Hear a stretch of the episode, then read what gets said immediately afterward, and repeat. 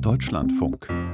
Informationen am Morgen. Seit gut einer Woche sind Bundeswehrsoldaten am Flughafen in Kabul im Einsatz. Tausende von Menschen haben sie inzwischen mit ihren Flugzeugen aus dem Land gebracht. Die Bundesregierung möchte für diesen Einsatz nun heute ganz offiziell ein Mandat bekommen. Der Bundestag wird deshalb darüber abstimmen. Alles vor dem Hintergrund einer zunehmend verschärften Sicherheitslage in Kabul.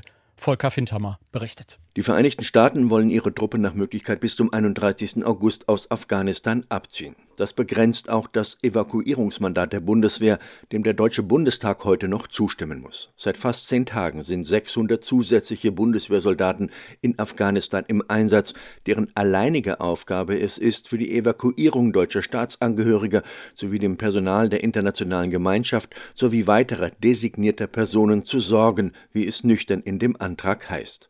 Das Mandat für diesen Auftrag kann aber nur vom Deutschen Bundestag ausgehen, weshalb in diesem Fall die nachträgliche Zustimmung notwendig ist. Dem Antrag zufolge sollte das Mandat bis zum 30. September gelten.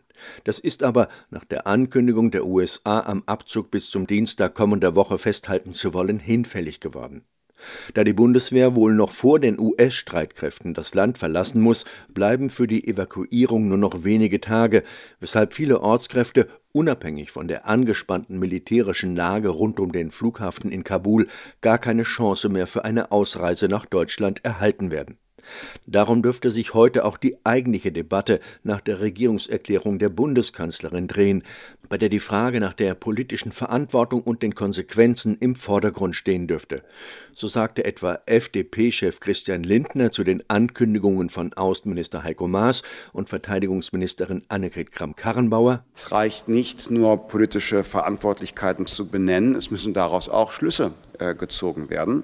Das Vertrauen der Bürgerinnen und Bürger jedenfalls in die Amtsführung der beiden Minister ist aus unserer Sicht nachhaltig beschädigt. Aber die Kritik richtet sich nicht nur an diese beiden Minister. Auch Innenminister Horst Seehofer wird für die bürokratischen Verzögerungen verantwortlich gemacht. Und Entwicklungshilfeminister Gerd Müller hat im Vorfeld bei den Ortskräften auch kräftig auf die Bremse gedrückt, im Glauben, sie könnten noch gebraucht werden.